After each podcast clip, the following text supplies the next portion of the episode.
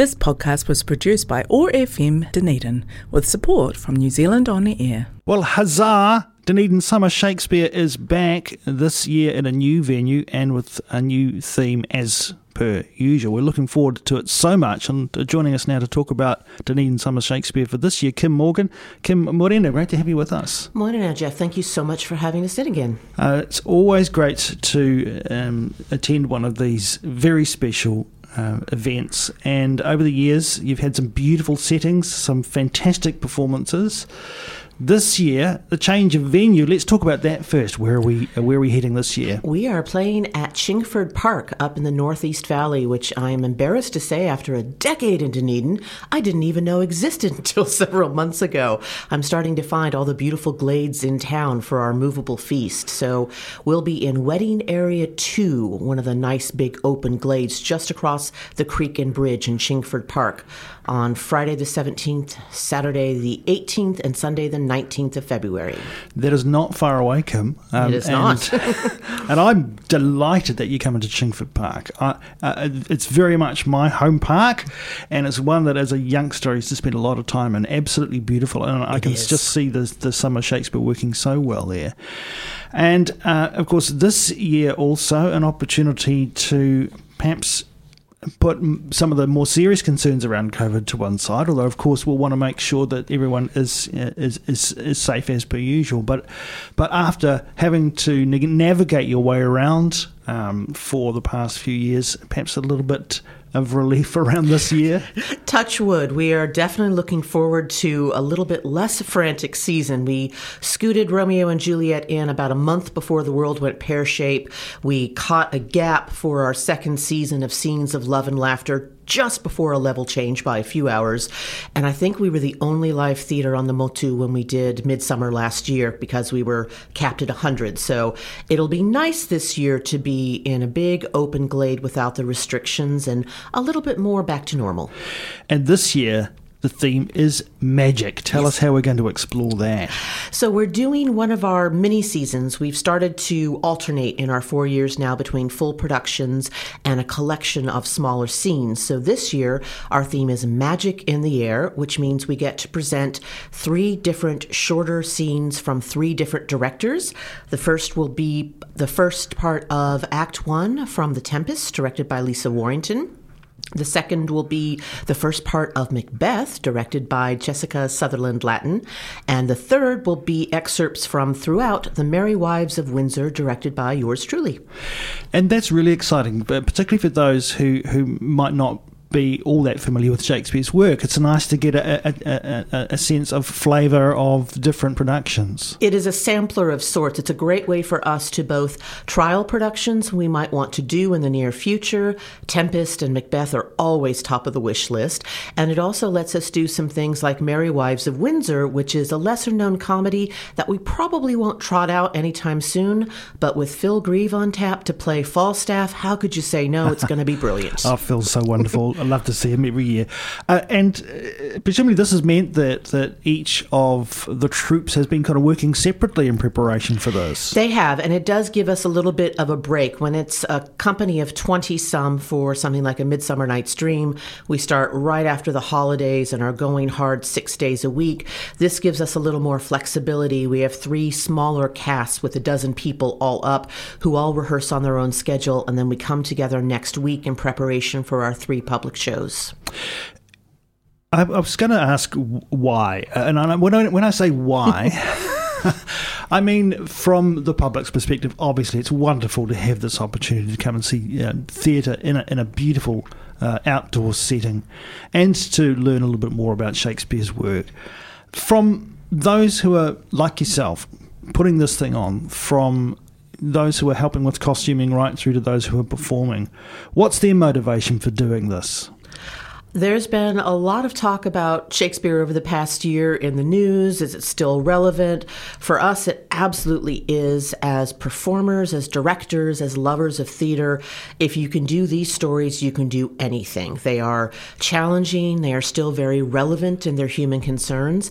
And our kaupapa is to see how these stories live and breathe in Ōtepoti Dunedin.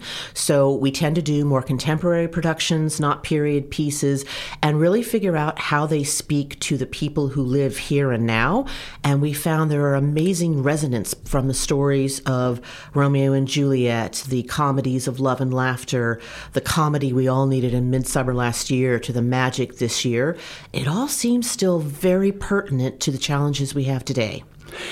From uh, an actor and performer's perspective, the challenge of going into an outdoor setting uh, quite quite different from a theatre setting. That also part of the learning that goes on through these processes. It is, and in the longer seasons, we tend to do even more vocal work and support. But that's one of the number one challenges: is if you're accustomed to working indoors or if you have amplification, it's a very different thing than going outside with wind and birds and screaming children and barking barking dogs. and when we were in Woodhaugh, trucks air braking on State Highway 1. It's a really great training ground. It's how I was brought up in America at one of the regional Shakespeare festivals, playing for a thousand people outdoors with no amplification. You learn really quick how to use your instrument and hopefully not strain it. Yeah, it's it's a rare thing, isn't it? This part of the world, a rare thing to see theatre in outdoor settings. There are a lot of small Shakespeare programs throughout New Zealand, but I think that really is sort of the hallmark. Summer Shakespeare through uh, around the world is sort of a thing, but definitely I know of in Invercargill, um, up in Wellington, Auckland, Christchurch. There's a lot of local areas. Oamaru, I believe, also has their own. So you'll see that, but otherwise it's usually a one off thing to see theater outdoors. When we get um, we'll call it a sampler. That's the, the that's the way you've uh, described it. it. Uh, like this, uh, do we and will we uh, see the difference between you know in, in direction, the difference in style. Um, um, how much do you know about whether there's been any talk between um, the three about how they're presenting their work? I am also the producer, so I probably know more than most because I've been having to coordinate all of this. Uh, I do know that there will be three very different stylistic pieces. When Lisa looks at The Tempest, she says it's going to be an abridged and deconstructed version of Act One with books, songs, and straying creatures. So I've already seen some rehearsal pictures of wonderful human but inhuman shapes. They're going to be very creative in their telling of the magic elements. I know for Jessica, for Macbeth, there's going to be some wonderful sword fighting courtesy of one of the local combat clubs. And she's going to have three amazing witches working with dance and music to help tell the story. And then for the Merry Wives of Windsor, myself, uh, we have such a great comic story and three really strong actors who can roam the audience and ask for a bit of audience participation. We may get a few people up helping us to torment our very uh, patient Falstaff who's willing to undergo this. Well, let's talk about cast. Uh, mm-hmm. Uh, um, who are you particularly delighted to welcome back this year, and who are we excited about introducing? We're thrilled to, as we usually do, have a mix of DSS stalwarts as well as new additions. I think I've already mentioned that Phil Grieve will be rejoining us as Falstaff born to play the role. We'll also be bringing back Rosie Collier and introducing Rosella Hart in Merry Wives of Windsor. For Lisa's piece, uh, The Tempest, we're going to have two returning players, Sarah Georgie and Miriam Noonan, plus adding in Anna Noonan, her twin, leads to a lot of fun role sharing there, perhaps, and Simon Anderson. And then for Macbeth, we have a great cast of several stalwarts Andrew Brinsley Peary, Shane Jenkinson, Jessica Latin herself is both directing and performing in it.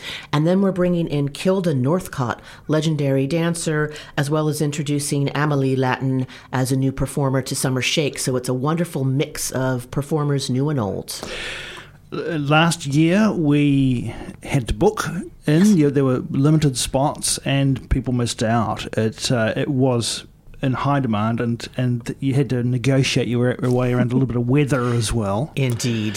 so, what what's how's it work for punters this year? So this year should be a lot more cruisy famous last words. Uh, we do not have any restrictions on audience size other than what the Glade can comfortably hold, so no bookings are required. We do recommend that people get there a half hour before curtain time at the latest just to make sure they have a comfortable spot on the lawn. Bring a rug, bring a chair. We don't provide those things, but it's a nice open flat glade, very accessible. And we are hopeful that we'll have good weather this year. Mother Nature was not so kind last year. We had three and three quarters performances outdoors. I had to call it off in Act Five for rain. The rest were indoors. But should she be a bit temperamental this year, Dunedin North Intermediate has been very kind and has offered up their big hall to us just down the North Road. So we'll be very nearby if we have to move indoors, and we'll publicize that on both Facebook and Instagram. Well, fingers crossed, of course, that that won't be necessary. Uh, the magic, indeed, uh, in that magical setting of Chingford Park, I, I, can't imagine anything better for Dunedin Summer Shakespeare this year. So, those dates again Friday, the 17th of February, Saturday, the 18th, and Sunday, the 19th. Now, there are 6 pm performances on the Friday and the Saturday, and a 4 pm performance on the Sunday. Does that sound right? Correct. Should be magic. Should indeed. We're looking forward to it. Uh, Kim, thanks so much for taking some time to join us here on OAR FM as we look ahead to Dunedin Summer Shakespeare for 2023. Um, all the best to you and the cast. Can't wait. Thank you so much. This podcast was produced by OAR FM Dunedin with support from New Zealand On the Air.